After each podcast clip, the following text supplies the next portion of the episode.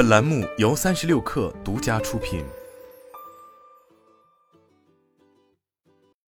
本文来自新浪科技。万众瞩目的梅西去哪儿？悬念剧终于落下帷幕。梅西在接受媒体时亲口说出：“我已经决定加盟迈阿密。”面对着不可思议的天价诱惑，这位七座金球奖得主最终并没有选择金钱，而是决定来到美国职业足球大联盟的迈阿密国际队。美职联的转会窗口七月五日才会开启，双方还没有正式签署合同。但梅西计划与迈阿密国际签署一份为期四年的合同。对三十五岁的梅西来说，美国应该是他辉煌职业生涯的最后一站。迈阿密国际的老板正是足坛万人迷贝克汉姆。二零一八年，贝克汉姆牵头的财团斥资两千五百万美元收购了这支球队，正式命名迈阿密国际，成为美职联的第二十五支球队。现在已有三十支球队。当时，作为贝克汉姆好友的梅西还通过视频送去祝贺，并开玩笑的表示：“没准几年之后你会给我打电话。”这句玩笑在五年之后变成了现实。尽管沙特人开出了令人难以置信的天价年薪，梅西最终还是选择以家庭为重，决定在最适合家人生活的佛罗里达定居。而这场梅西争夺战的最后大赢家们，有贝克汉姆的迈阿密国际，有美国职业足球大联盟，有阿迪达斯这样的运动品巨头，更有急切拓展流媒体业务的苹果。是他们的共同金钱推动，最终让球王花落佛罗里达。虽然已经进入职业生涯的尾声，但梅西正处于自己声望的巅峰。去年十二月，梅西在自己的第五次世界杯之旅，终于带领阿根廷队捧起了大力神杯，完成了自己的绿茵夙愿，结束了他和 C 罗过去十多年的绝代双骄之争，也进入了贝利与马拉多纳这个级别的球王殿堂。对于现在的梅西来说，已经没有太多荣誉的追求，如何规划自己最后一段职业旅程？找到最适合自己和家人的归宿，才是最重要的事情。梅西和巴黎圣日耳曼签下的两年合约到这个月底期满，双方早从去年年底就开始了续约谈判。原本在世界杯之前，梅西和巴黎的关系融洽，续约谈判也进展顺利，双方都有意继续合作。此前，因为续约谈判遭到巴塞罗那管理层欺骗，梅西不得不在二零二一年。挥泪离开自己生活了二十一年的城市，求贤若渴的巴黎是第一个邀请他加入的豪门球队，提供了高达四千万欧元的税后年薪。但世界杯之后，梅西和法国球迷、巴黎球迷以及巴黎俱乐部的关系却发生了显著变化。阿根廷在世界杯决赛点球击败法国夺冠，巴黎一如既往的没有在欧冠赛场有所突破。梅西为参加沙特商业活动遭到巴黎俱乐部的公开处罚，诸多因素都让梅西已经无法继续留在巴黎，也人生第一次遭到了主队球迷的嘘声。三十五岁的梅西不愁没有球队邀请，他依然保持着极高的竞技状态。虽然已经不像在巴萨那样进球如麻，但退回中场的梅西依然是足坛最好的组织者。在上个赛季参加的四十一场巴黎比赛中，他打进二十一球，助攻二十球。平均每场比赛都有进球或助攻，也是欧洲五大联赛唯一一位做到双二十的球员。既然在巴黎待不下去，梅西需要寻找下家，延续自己最后一段职业生涯。他并不缺少邀请，有意招来梅西的除了迈阿密国际，至少还有两支英超球队以及沙特豪门利雅得新月。据梅西表示，他最想回归的母队巴萨只是提供了一份非正式报价，从未提供真正有效的正式合同。梅西的第一选择始终是回到巴塞罗那，他依然对这座城市和球队拥有极深的感情，希望在诺坎普的球迷掌声中退役，弥补两年前被迫离开的遗憾。回到巴萨也是梅西家人的首选，他们在这里生活了二十多年时间，三个孩子也在这里出生长大。即便远走巴黎踢球，梅西一家依然经常回到巴塞罗那家中度假和访友。梅西在十岁时身高还不足一点三厘米。确诊患上了生长激素匮乏症，但每月的治疗费就高达一千美元。但财力不足的阿根廷球队不愿为一个孩子投入这么多资金，在他们家陷入绝望之际，只有巴塞罗那相信他的潜力，不仅同意为他提供合同与治疗，还为他父亲提供了工作，帮助他们全家搬到巴塞罗那。梅西也用自己的天赋和努力，成长为巴萨历史最佳球星，回报了巴塞罗那的知遇之恩。在巴萨成年队效力的十七个赛季，梅西在七百七十八场比赛打入六百七十二球，助攻两百六十九次，帮助球队拿到了四个欧冠、三个世俱杯、三个欧洲超级杯、十个西甲冠军、七个国王杯、八个西班牙超级杯。但最终，梅西落叶归根的愿望还是落空了。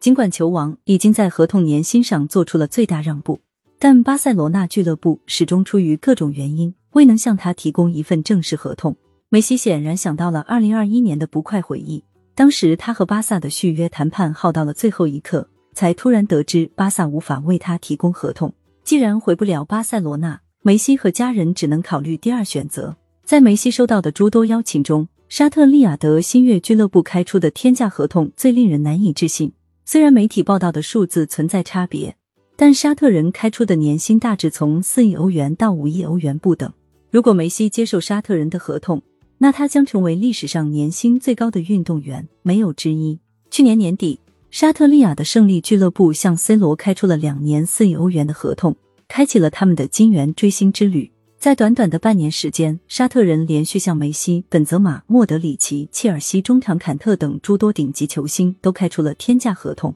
后续可能加盟沙特联赛的还有布斯克茨、拉莫斯等诸多知名老将。没办法，沙特人实在是给的太多了。去沙漠踢一年球就能挣到在欧洲五年甚至十年的收入，很难有人能够拒绝这样的诱惑。何况是已经步入职业生涯晚期、已经功成名就的巨星们。在 C 罗之后，去年获得世界足球先生的本泽马接受了沙特吉达俱乐部两年四亿欧元的合同，而曾经最好的防守中场坎特则笑纳了年薪一亿欧元的两年合同。为什么沙特人会开出如此疯狂的合同？沙特人到底想要什么？沙特人有着自己的想法，他们根本不在乎钱，只是希望投资体育能够帮助他们提高国际形象。这也是阿联酋和卡塔尔这两个中东石油国家的成功经验。过去十几年时间，阿联酋和卡塔尔先后收购曼城和巴黎，并打造成欧洲顶级豪门。去年年底，卡塔尔成功举办世界杯，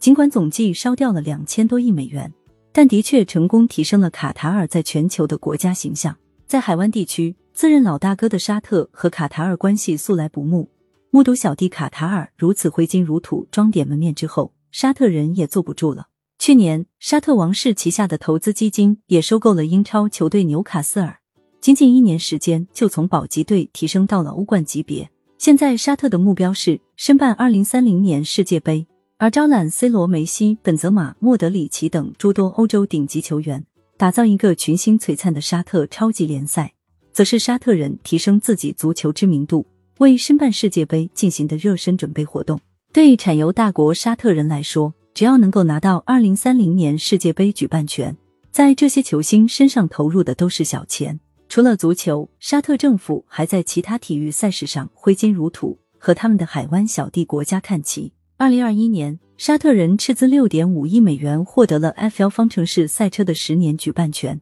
这是继巴林和卡塔尔之后第三个中东大奖赛。二零二二年。沙特人自掏腰包组织全球第二大高尔夫邀请赛 Live，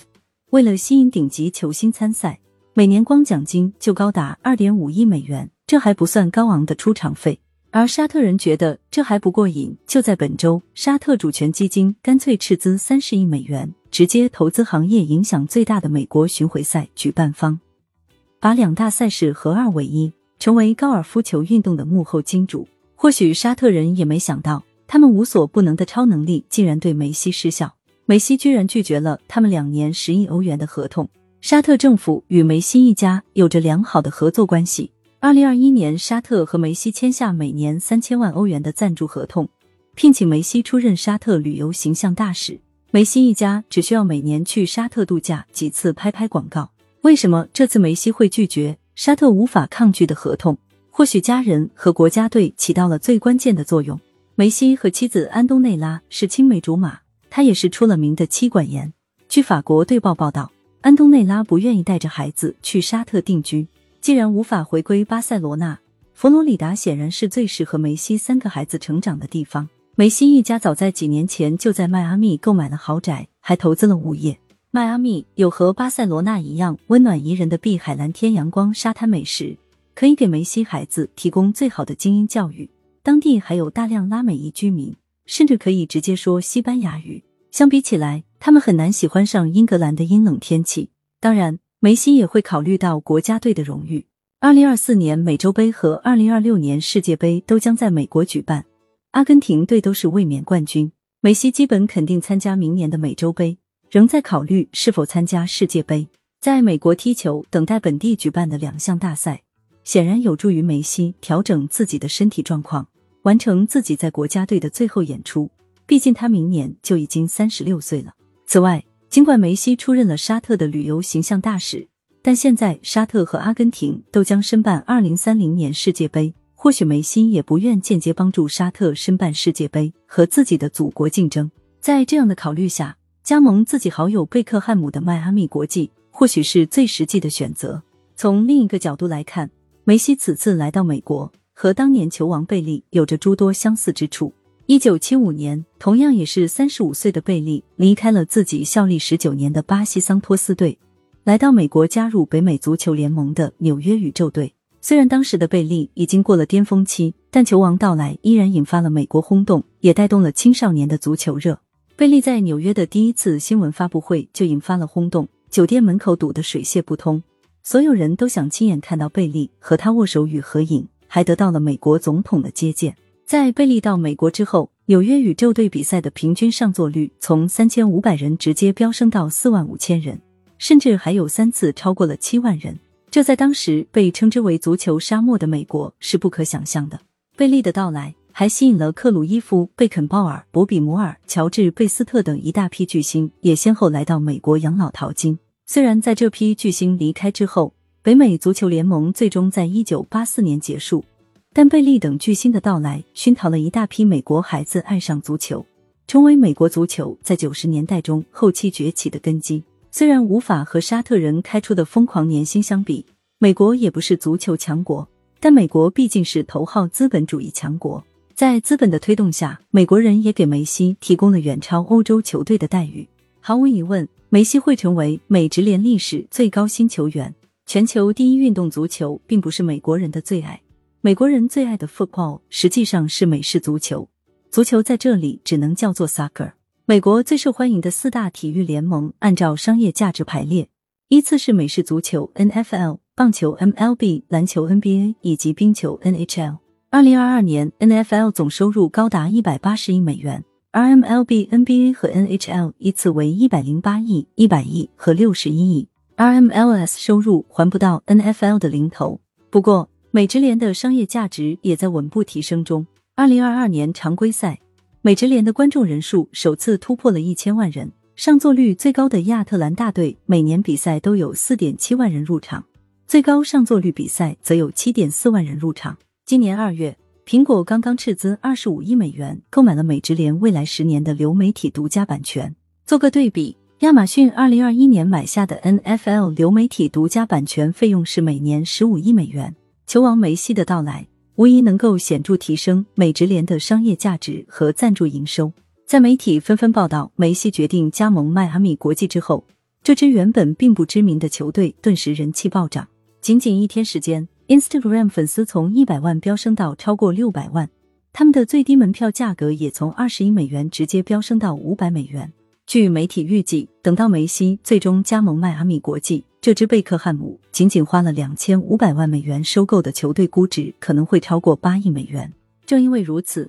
迈阿密国际和美职联也给出了最大诚意欢迎梅西。美职联给了梅西不受薪酬限制的特殊待遇。为了吸引梅西一家来到迈阿密定居，迈阿密国际的老板贝克汉姆也为梅西奉上了特别条款：等到他在迈阿密国际退役之后，梅西可以入股这支球队，获得至多百分之三十五的股份。成为球队的所有者之一。ESPN 还报道了另一种可能：当初美职联吸引贝克汉姆加盟的时候，给了他退役之后以两千五百万美元低价收购球队，成为大联盟球队老板的优惠待遇。美职联同样也愿意给梅西这样的待遇，等到他退役时，就可以真正拥有一支球队。据美国媒体估计，梅西加盟美国，每年可能拿到五千万欧元左右的税后收入。虽然这和沙特人的天价年薪无法相提并论。但已经达到梅西的心理预期。如果真正看重金钱，他完全可以选择去沙特淘金。但迈阿密国际只是一个成立五年时间的小球队，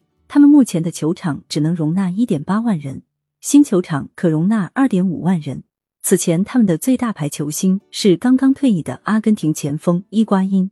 去年的总收入只有两千七百万美元。他们怎么能够支付得起梅西预估高达五千万欧元的收入？迈阿密国际这个小庙是养不起梅西这样的球王，但是企业巨头和赞助商们愿意出钱。梅西加盟迈阿密国际的背后，是贝克汉姆、美职联、阿迪达斯以及苹果等诸多巨头的全力支持。据报道，梅西的收入包括了来自苹果的流媒体直播收入分成，因为如果梅西加盟美职联，无疑会极大提升苹果购买的流媒体版权价值。苹果会成为梅西来到美国的大赢家之一，他们自然愿意为球王驾临贡献一份力量。今年二月，苹果斥资二十五亿美元买下了美职联未来十年的独家流媒体版权。而颇为巧合的是，就在梅西宣布加盟迈阿密国际的前一天，苹果宣布即将在 Apple TV 加播放四集的梅西个人纪录片。全球运动品巨头阿迪达斯也是促成梅西加盟迈阿密国际的重要力量。他们愿意提供球衣收入分成，促成梅西来到美国踢球。去年梅西率领阿根廷夺得世界杯，阿迪达斯作为梅西和阿根廷的双料赞助商，赚的是盆满钵满。不仅世界杯期间卖光了全球所有的阿根廷球服和梅西主题服饰库存，加载三颗星的新球服也被预定一空。众所周知，C 罗和梅西分别是耐克和阿迪达斯的品牌代言人。但刚刚出道的时候，梅西曾经是耐克的广告代言人，只是当时拥有诸多巨星的耐克并没有给予小将梅西足够的重视。二零零六年，阿迪达斯以更好的条件和更大的诚意签下了十九岁的梅西，双方合作一直至今。二零一七年，三十岁的梅西和阿迪达斯签下了价值十亿美元的终身合同，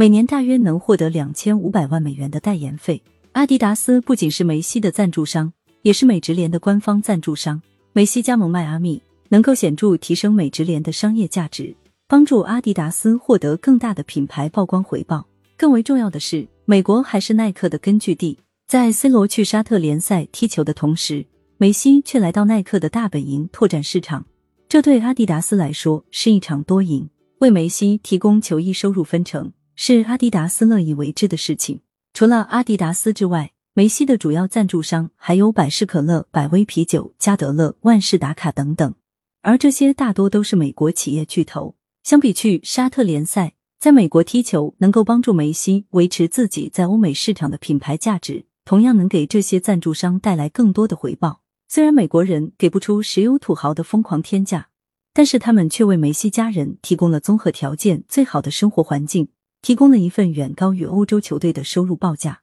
提供了退役之后当球队老板的长期规划，最终打动了对巴萨彻底失望的梅西。